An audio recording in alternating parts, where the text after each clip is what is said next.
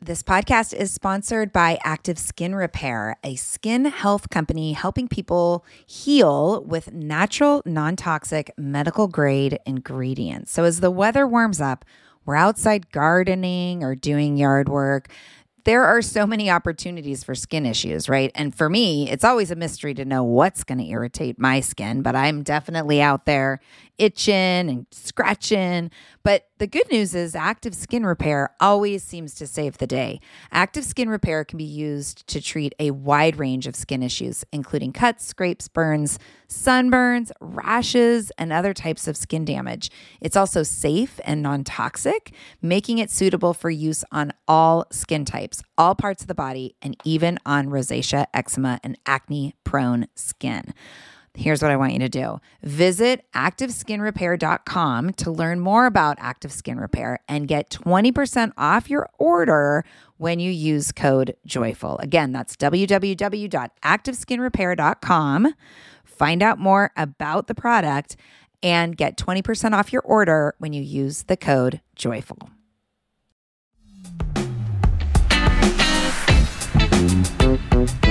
Hey, welcome to the Joyful Courage Podcast, a place for inspiration and transformation as we try and keep it together while parenting our tweens and teens.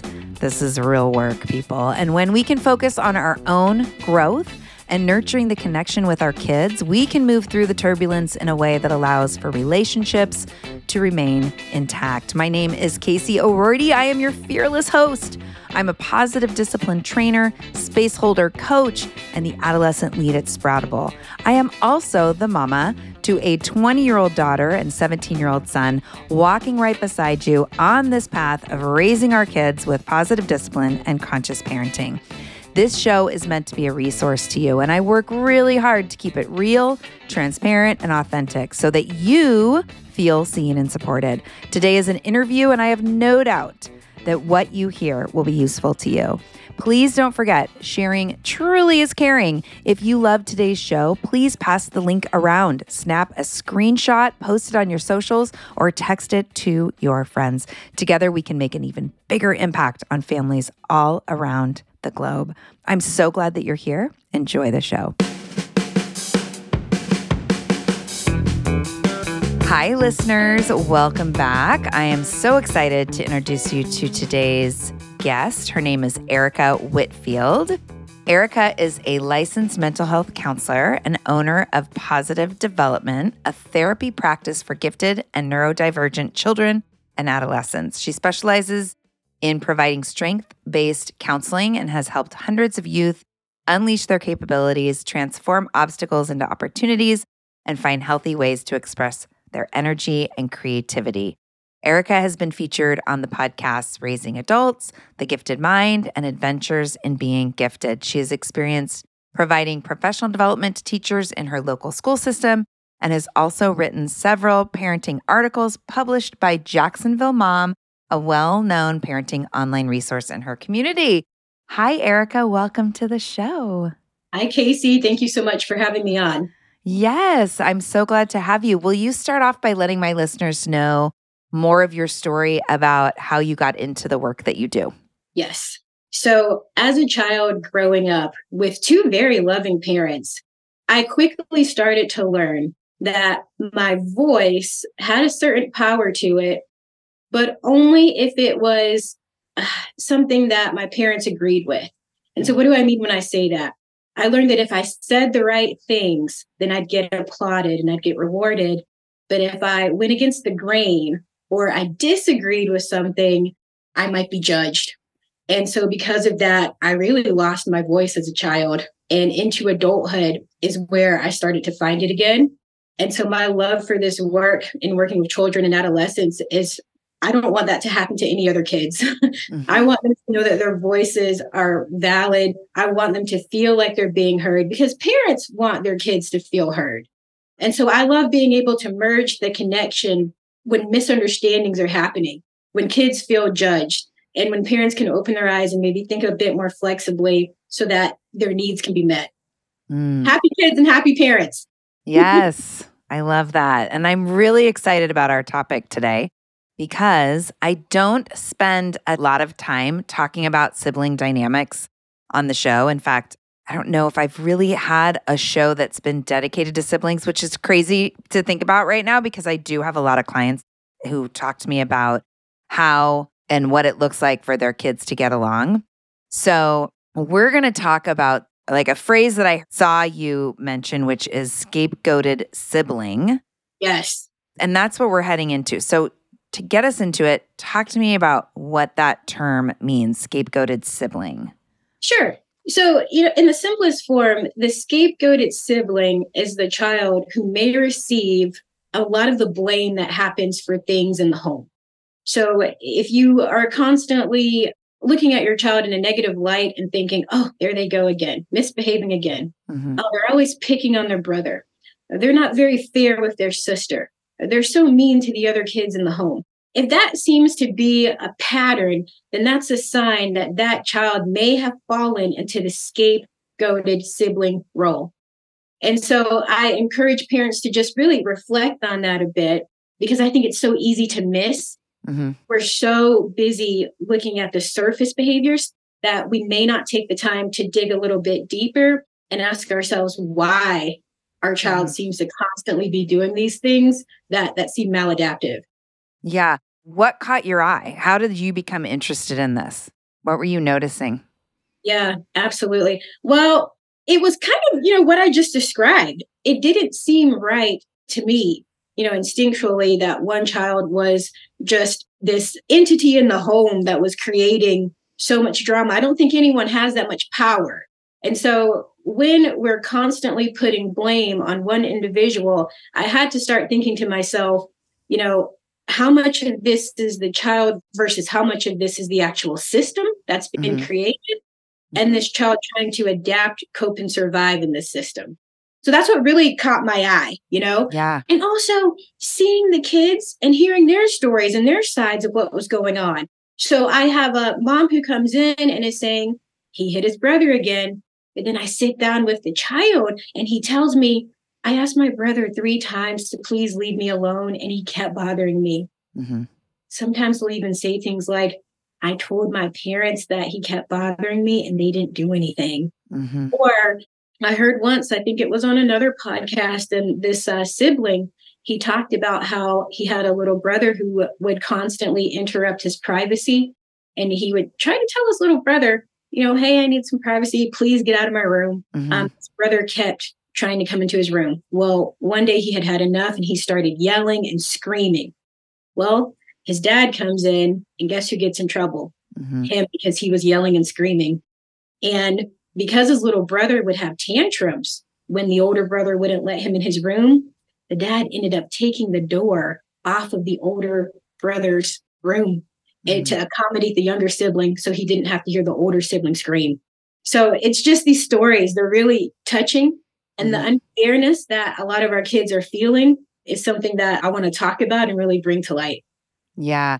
Well, and I'm thinking too about the little kid dynamic and then how it continues to unfold as kids become teenagers. My kids are 20 and 17 now, and my youngest is my son. And he is always just adored his big sister and wanted nothing more than to be with her and play with her. He would do whatever she was doing. And I remember him like knock, knock, knocking on her door and her being like, no, get out. and one of the things that I would say to her, like we'd have a side conversation, and I'd say, you know, you just got to give him a little hope. Like you don't have to play with him right now, but maybe you could try saying something like, I'm not going to play with you right now, but in 20 minutes, I will play with you. And like you know, her two year old brother, three year old, four year old brother didn't have a concept of time, but there was this hope like, oh, not now, but soon you're going to play with me and just little things like that. Cause I, Erica, I was a nightmare big sister. I was the oldest and I was so mean to everybody, like really mean. So much so that my younger sister's like, I don't remember you being mean. I'm like, okay, great. You've blocked it out. I've completely traumatized you. This is great. So, with my own kids, just have worked really hard, imperfectly, I'm sure, to pay attention to that and to try to nurture communication between them. And then, as a positive discipline trainer, one thing that comes up for us in our training and when we lead classes is oftentimes, and I would love to get your take on it, oftentimes sibling sure. dynamics can be a reflection of how connected the kids feel to their parents, more yes. so than even how connected they feel to each other. What do you make of that? Well, I think you're 100% on point. And I think that many parents too don't realize that it can be very easy to show favoritism to one child over the other unintentionally.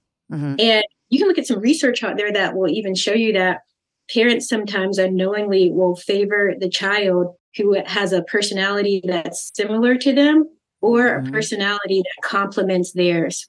So if you have one sibling who you just kind of naturally get along with, you share a lot of interest with, and then you have another sibling who just kind of maybe challenges your thought or doesn't think in the same way, it could appear that you are favoring one sibling over the other. Let's say you have a father and he loves to play chess. You have a daughter who loves to play chess. Brother does not like chess. So it's very easy for brother to look at father and daughter and say, oh, wow, you know, they've got this special bond. Dad likes my sister more than I do. But there are these things that are happening mm-hmm. that we're not really picking up on that are taking place. So, and it's so hard for kids to understand that, okay, you know, they just share an interest versus. Oh gosh, dad likes my sister more than he likes me. Yeah. And do you think that sometimes it could even be not even in their consciousness. It's just more of this kind of underlying crack in that energetic foundation. So, positive discipline is based in Adlerian theory, which is that idea that behavior is about belonging and significance. And so, a kid that doesn't feel that connection is going to look for other ways to get that connection.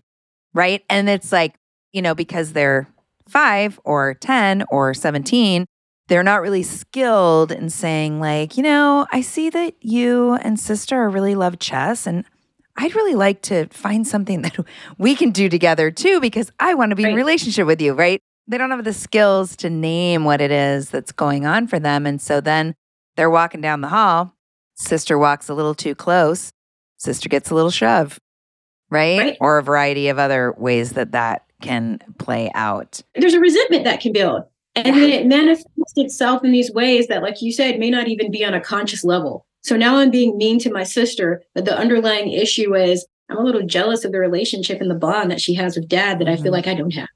Mm-hmm. Mm-hmm. Yeah. It's funny because, and I would love to hear the advice that you give to parents, but when I have parents that are talking to me about really tough sibling dynamics, and, you know, maybe scapegoating is happening and now I have a language for it.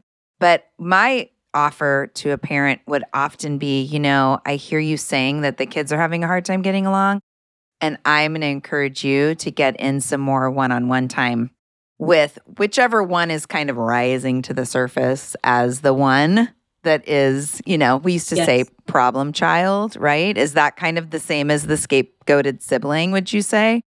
I think many times, yes, the scapegoated sibling is seen as the mm-hmm. troublemaker mm-hmm. in the home. And there's another dynamic too. And I don't even know if we can say this is the scapegoated sibling. Maybe this is the martyr sibling. Maybe this is another podcast. Yeah. But you also have this dynamic where you have one child who knows maybe their sibling has special mm-hmm. needs or circumstances beyond what's considered normal. Yeah. And so they choose or they have learned that they are supposed to sacrifice on behalf of their sibling at all mm-hmm. costs. And sometimes they may say, wow, I don't have the same issues with being bullied, or I don't have the same issues with having this disability that my sibling has. I'm fully functioning in my physicality. I haven't been diagnosed with a mental health issue, and so I shouldn't have any problems. So I'm going to suffer in silence because my sibling needs all of my parents' attention and support. Yeah. Yeah, that is exactly what played out in my house, Erica. Like, exactly. I was aware of that. My daughter, and she's been on the podcast, had some significant mental health challenges. And, you know, I was very conscious of how probably enmeshed I was in her experience and saying to my son, you know, like, I see you, I'm here for you. I remember him being like, Mom, I'm just going to graduate from high school and go to college and get a career and get a wife. And it's all going to be very normal and traditional. And I was like, okay, but whatever you need, whatever kind of breakdown you need to have, like, I can hold it. It's okay. Yes to that. Have it be simple. Thank you. And it doesn't have to be right? I love that. Hey, so I'm so excited. I want to share with you about one of our new sponsors, Starglow Media.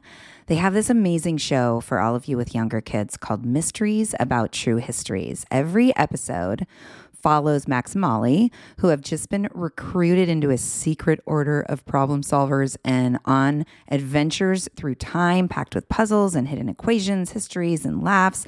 You all know Alana, our co founder at Sproutable, she listened to the show with her seven year old and loved it. They would pause the show and try to figure out the math problems together, loved learning about different cultures and the histories around the world.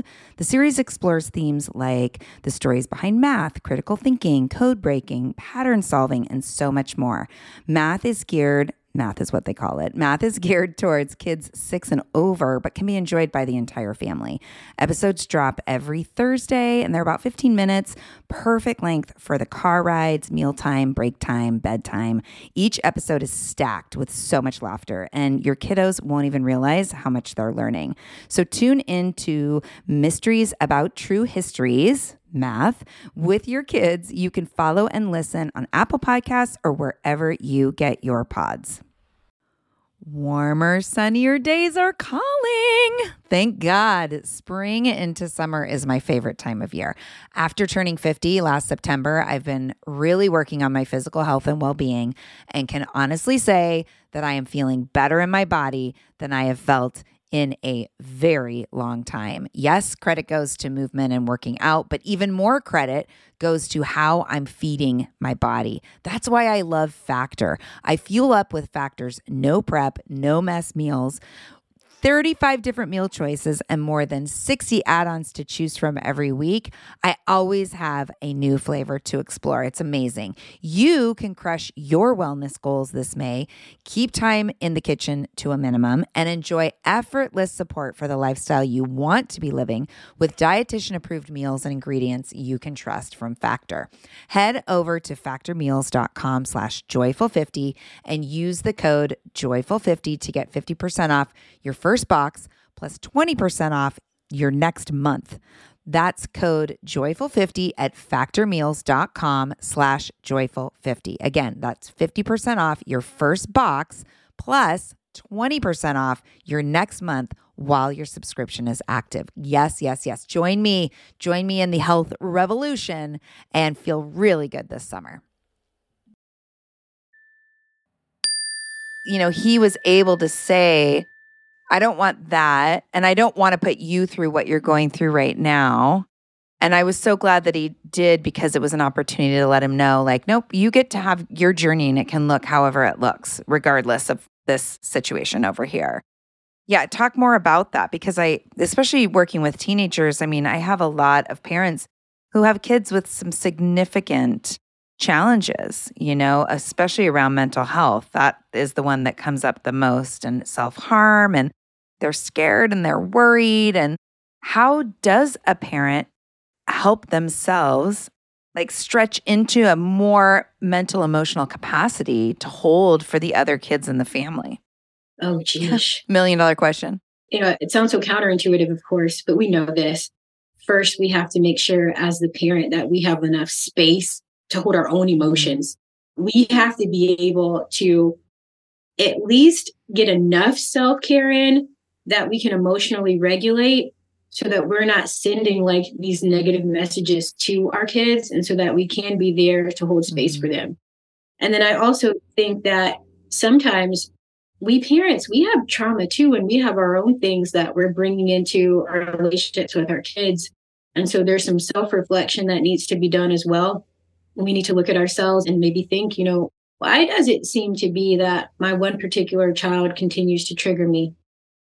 I read once that any issue that we have with someone else is just reminding us of an unresolved issue that we have within mm-hmm. ourselves. And so doing that deep work and just taking time to reflect on your own stuff is really important. Yeah. To give you an example, I worked with a parent and this parent was bullied by an older sibling over the course of their childhood. She ended up having two kids and she was really hyper focused on making sure that that didn't happen in the mm-hmm. home, but so much so that she laser focused in on one and that one became the scapegoated sibling. Yeah. Yeah. So talk about that. She lasered in on one. What does that look like? How can we help ourselves recognize when we are inside of that kind of dynamic? Yeah, definitely. It's so hard because you don't realize you're in mm-hmm. it, you mm-hmm. know? So look for signs like do I have one child who seems to be withdrawing from the family? Do I have one child who's making a lot of comments about things being unfair and unjust in the home? A big sign is if you are constantly seeing one sibling be very vengeful and spiteful with mm-hmm. the other, that's my red flag because they're seeking some justice for mm-hmm. something. Something has happened to them. They don't feel like their sibling was held accountable and they're seeking justice. And this is how they're getting it. They're hitting, they're pushing, they're calling their siblings names. They're not including them anymore in the things that they're doing. Yeah. As a way to kind of say, I'm going to take my control and power back. And this is how I'm going to do it. And this is how I'm going to even the yeah. score. Yeah. That reminds me of one of the beliefs behind behavior that we talk about in PD, which is revenge, right? I'm hurting. I don't feel like I can belong. So I'm going to hurt others. And I had a mentor mm. who talked about if you're carrying an energetic backpack full of nails, the easiest way to get rid of them is to pass them around. right? and I yeah. think that's such an important point to make. And I think when we talk about beliefs behind behavior, what I try to support parents with is recognizing first, how does the behavior make them feel? And the revenge misguided goal is energetically, it feels like a punch to the gut where you're just, oh, I can't believe you would do that or you would say that, that disbelief or disgust. And I think that absolutely comes up when our kids get into it with each other. And I think it's, you know, something listeners to be paying attention to. If you're having those moments, then this is a great opportunity to kind of lift up and out and start, yes, looking at the dynamic between your kids, but I think it's also an invitation to look at your dynamic with each of the kids separately and how that might be creating this space where there is some hurt and disconnection. Yeah, and I'm thinking about especially our sweet ADHD kids, right? Who spend their whole childhood yeah. being told they're too much. Sit down, be quiet, calm down, right? Yeah. And I can only imagine how exhausting it is for the parent right? Right. Yeah. So, like this conversation, no blame or shame here. And we see you working really hard. So, what are some tips that you have for parents who do recognize they're in this dynamic and kind of creating this scapegoated sibling? How do we back out of that? The first thing when you realize you're in this dynamic is this is taught in business. You know, ask why five times. Okay. Why did sibling A hit sibling B? Okay, let's just say older sibling and younger sibling. Why mm-hmm. did older sibling hit younger sibling? Okay, because younger sibling came into his room. Why did younger sibling come into his room? Because younger sibling was bored. Why was younger sibling bored? Well, because younger sibling was feeling understimulated and needed something to do. Okay, what can we do about younger sibling needing something to do? all right, well, maybe we can make sure that he has a routine and structure and other things that can keep him busier so he doesn't feel like he has to constantly bug his older brother. And then you keep going until you hit yeah. five things. And then it's a way to just take the blame out of, you know, any particular one person and look at the situation as a whole. So ask why something happened five times. Mm. The second thing you can do is really, it goes back to that self reflection piece is and I wrote down some really great questions. I'm going to grab them here because I don't want to miss one. So the questions I wrote down number one, sometimes we can have a scapegoated sibling because the child could be perceived as a threat. What do I mean by that? What do I mean by threat? For example, let's say we have a father and this father has issues with alcohol. And when the kids are younger, they don't really make too much of a fuss about it. They just kind of go along with the program and the dysfunction that may be happening in the home. However, when older brother gets even older, he starts to realize, oh, I don't think I like the way dad talks to mom. I don't think I like the way he talks to me when certain things happen and I see drinking happening. And then he may start to challenge his father. Mm-hmm. And father isn't willing to do that self reflection and look inward and maybe work on issues that he's having. That child can easily be seen as a threat to the homeostasis of the family. Yes. So now it's not, oh, dad has a drinking problem that he needs to address. It's he's being disrespectful and he's talking back to me. Mm-hmm. Another question or, you know, that parents can consider is are they advocating so much for one child because maybe a mental health diagnosis or a physical disability that they also forget to meet the needs of the child who seems to be functioning in a higher level of functioning.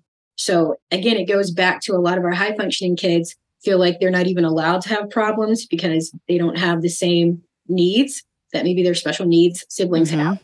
Mm-hmm. So we have to pay attention to both especially in the neurodivergent world. If you have a neurodivergent child and a neurotypical child, we have to make sure that both kids are getting their needs met. Another question that I pose to parents is Are you comparing one child and making one child the golden child and comparing another child to that child? So, what does that look like? Well, your sister is in New York in college and you're not. Or we may say something like, Well, your brother makes all A's. Why can't you make all A's? Mm-hmm. So we got to look at the individual unique differences of our children, encourage them, of course, to be their best, but know that they may not be replicas of each other. Yeah. And then finally, a question of, you know, is my child reminding me of a dynamic that I have with someone else that I have had with one of my siblings that's playing out again? So these are the things that I just encourage parents to do. You know, ask why five times and then think about those questions to do some self reflection. I love the asking why five times. I talk on the podcast a lot. My listeners have heard me talk about the iceberg metaphor yes. and right, like behavior being at the tip of the iceberg. And if we keep chipping away at behavior, whatever the dynamic is underneath, it's just going to continue to come to the surface. So the why is what I'm hearing you offer right now is a pathway in getting under the surface and recognizing like the issue isn't big brother hitting little brother. The issue actually is little brother not being stimulated enough or not having the tools to ask big brother for help or to play. And also big brother simply not having the tools either. Right. Right? We hit and hurt when that's what we know, right? That's the right. quick and dirty way of getting our message across. I really appreciate the conversation around neurodivergence too and the comparison and we talk a little bit about birth order as well. And, you know, when one child is really good, you know, is the achiever, there's not always room for this other kid to be that. And so it's like, well, you're really good at being good. I can be really good at being bad. Sure. I can take this other role. Sure. You know, an interesting dynamic I see in therapy too is when I've worked with twins and one twin may have been labeled as the scapegoated twin Mm-hmm. And once that twin gets in therapy and starts to work on things and is now uh, behaving prosocially and is functioning in more acceptable ways, the golden child sibling then starts to act out because yeah. now the role is threatened. What do you mean we're giving my twin a reward? My twin is the one who always gets in trouble. I'm the one that gets the reward. What's my role now? And we right. just let our kids know, like, hey, we can share this role. You can both be the golden children. Yeah, well, and you mentioned homeostasis, right? Homeostasis in a system. When a system starts to get healthy, it feels unfamiliar. Yes. And what systems ultimately want is that familiar, not necessarily healthy.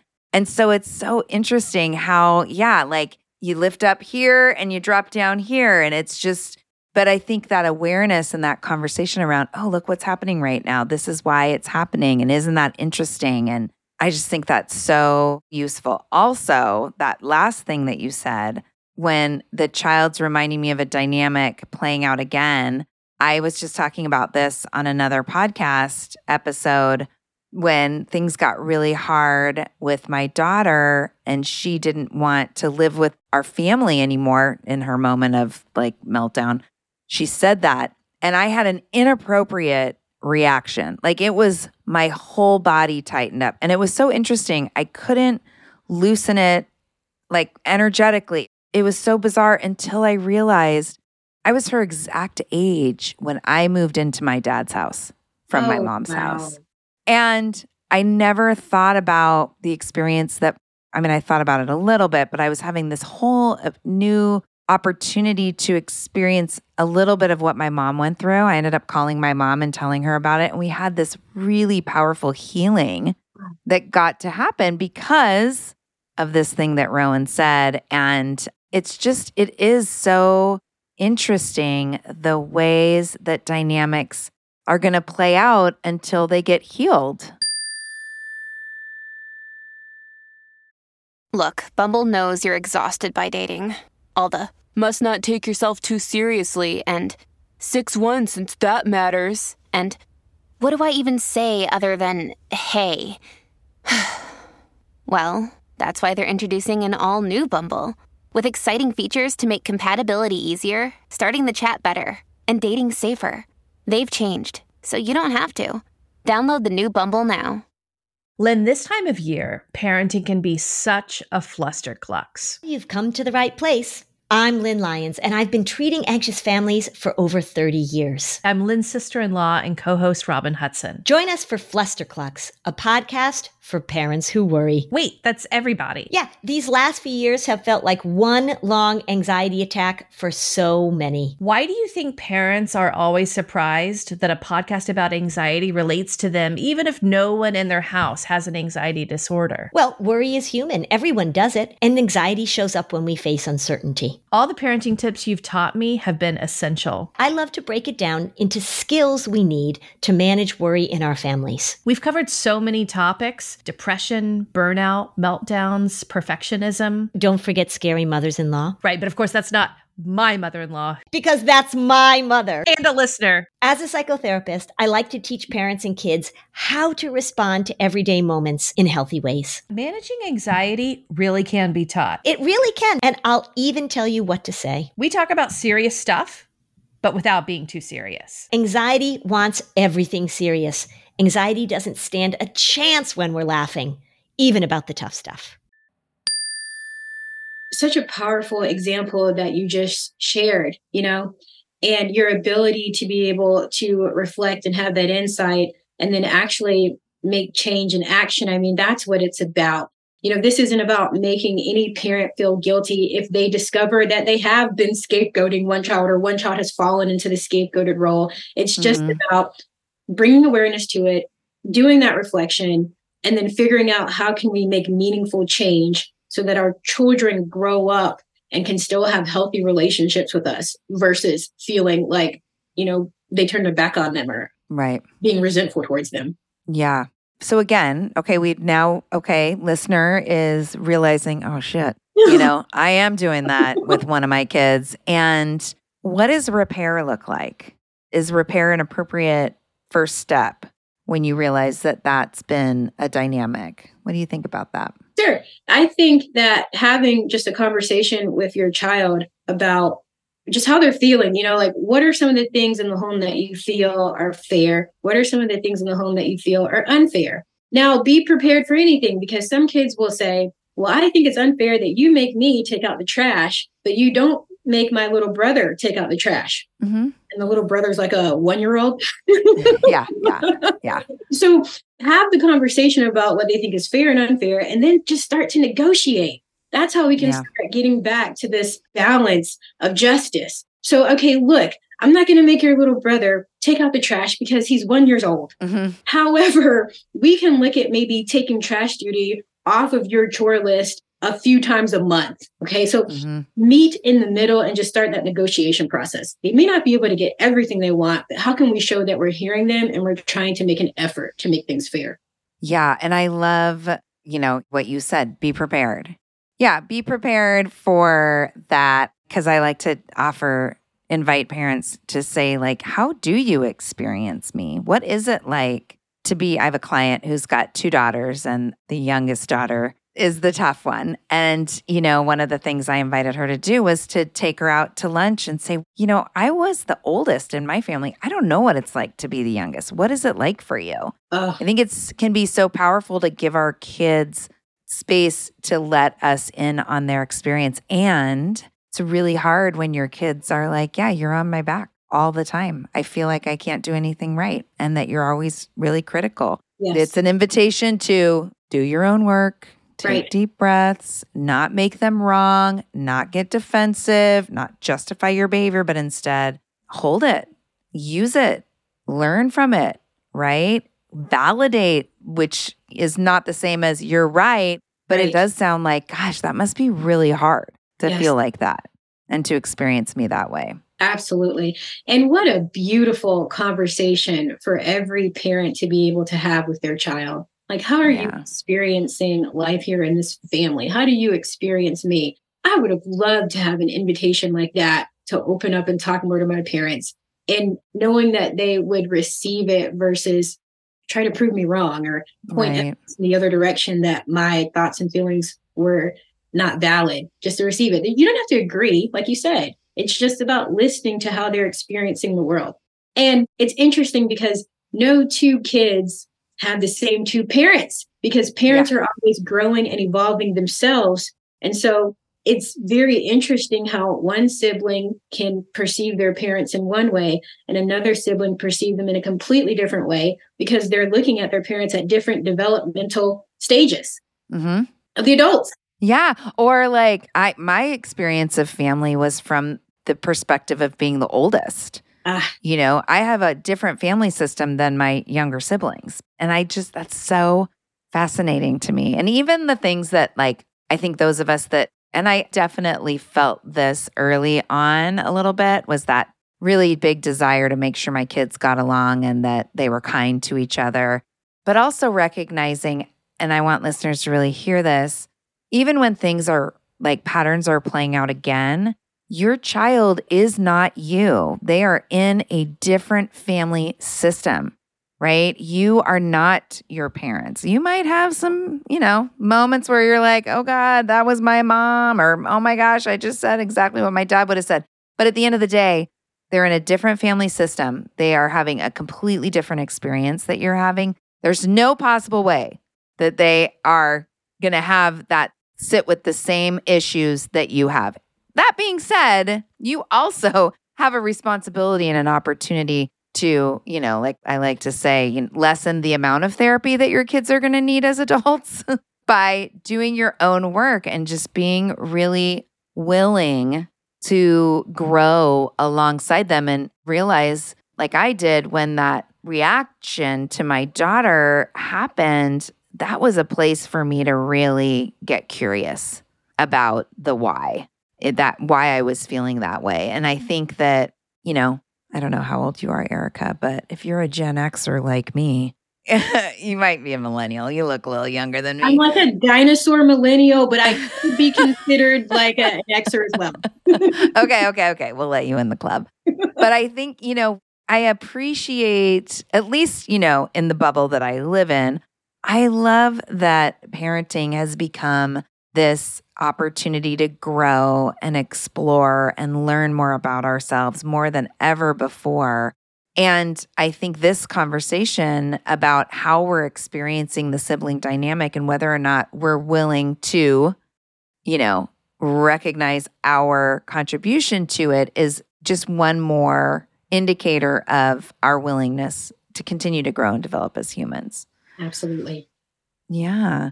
So, what are two baby steps do you think that parents can make to strengthen that homeostasis, that bond, that healthy bond inside of the family?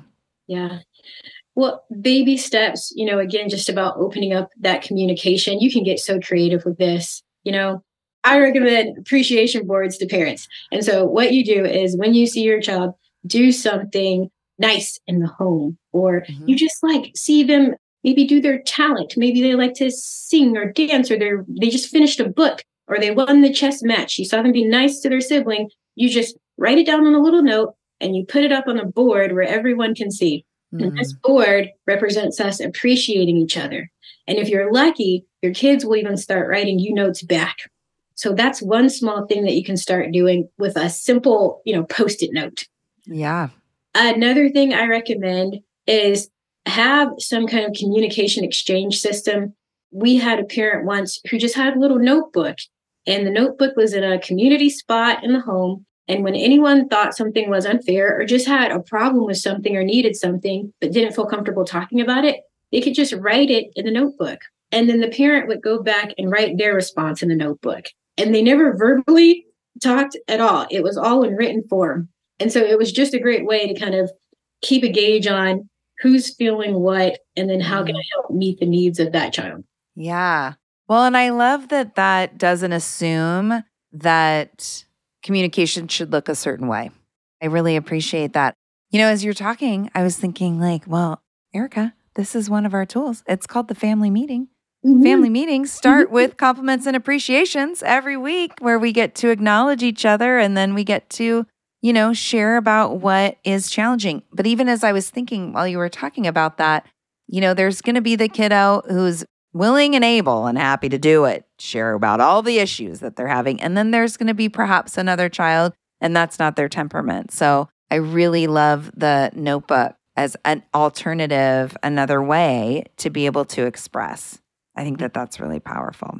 Yeah. Thank you so much. Um, well, I am just so glad to meet you. Thank you so much for your work and what you do for families over there in Florida, mm-hmm. listeners. Erica's on the opposite side of the opposite corner Thanks, from me of the country. Is there anything else you want to make sure to leave listeners with today before we wrap? I would love listeners to connect with me and join my free newsletter. I send out tips that can help you with the mental health of your children with stress, anxiety, and you get a once a week email from me with just some really great witty articles. They're fun to read. So if you're interested in that, you can go to my website www.positivedevelopmentllc.com and check that out. Awesome. I'll make sure that links in the show notes. And are you on social media? Can people find you on social media? You can find us on Facebook under Positive Development LLC. Okay, awesome. Yay. And my last question that I ask all my guests is what does joyful courage mean to you? I love this question. So I wrote it down and I want to read it verbatim. Oh, cool. So, Thank you. For me, joyful courage means being bold enough to show up as your authentic self and accepting the unintentional consequences along with the infinite rewards that come with doing so. That gave me the chills, Erica. Thank you. Thank you for taking the time to really think about that. I Thank love that. Question. I love the word bold. Mm-hmm. Being bold and then well actually will you say it again? Say sure. It again. The the whole thing. Yeah, the whole thing. I want to okay, hear the whole thing again. That's how much I liked it. I love it. Being bold enough to show up as your authentic self and accepting the unintentional consequences along with the infinite rewards that come with doing so. Mm, beautiful. Yay. Thank you so much for spending time with me today. Thank you for having me, Casey.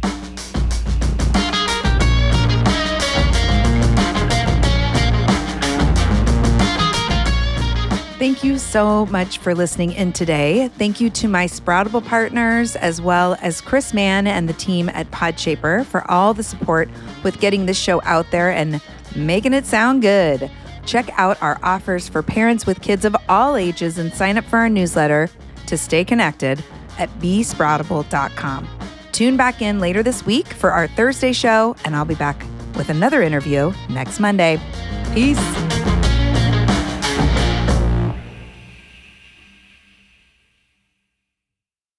Hi there, I'm Andrea Owen, self help author with 19 translations of my books, global keynote speaker, and life coach. My podcast, Make Some Noise, has been serving up self help in a simple to digest way for the last decade.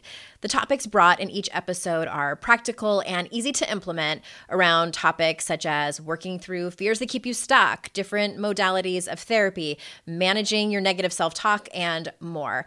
We bring you guest experts, solo episodes, and I even coach listeners on the air around relatable struggles. I also do my best to weave my sense of humor into some heavy topics because let's face it, life can be pretty hard, and it's so much better when we can have some fun while walking through our challenges. Whether you're seasoned in personal development or just starting out, Make Some Noise podcast will help you become the best version of yourself, the person you're proud of when you look in the mirror and show up in your life. Simply search Make Some Noise with Andrea Owen wherever you listen to your podcasts.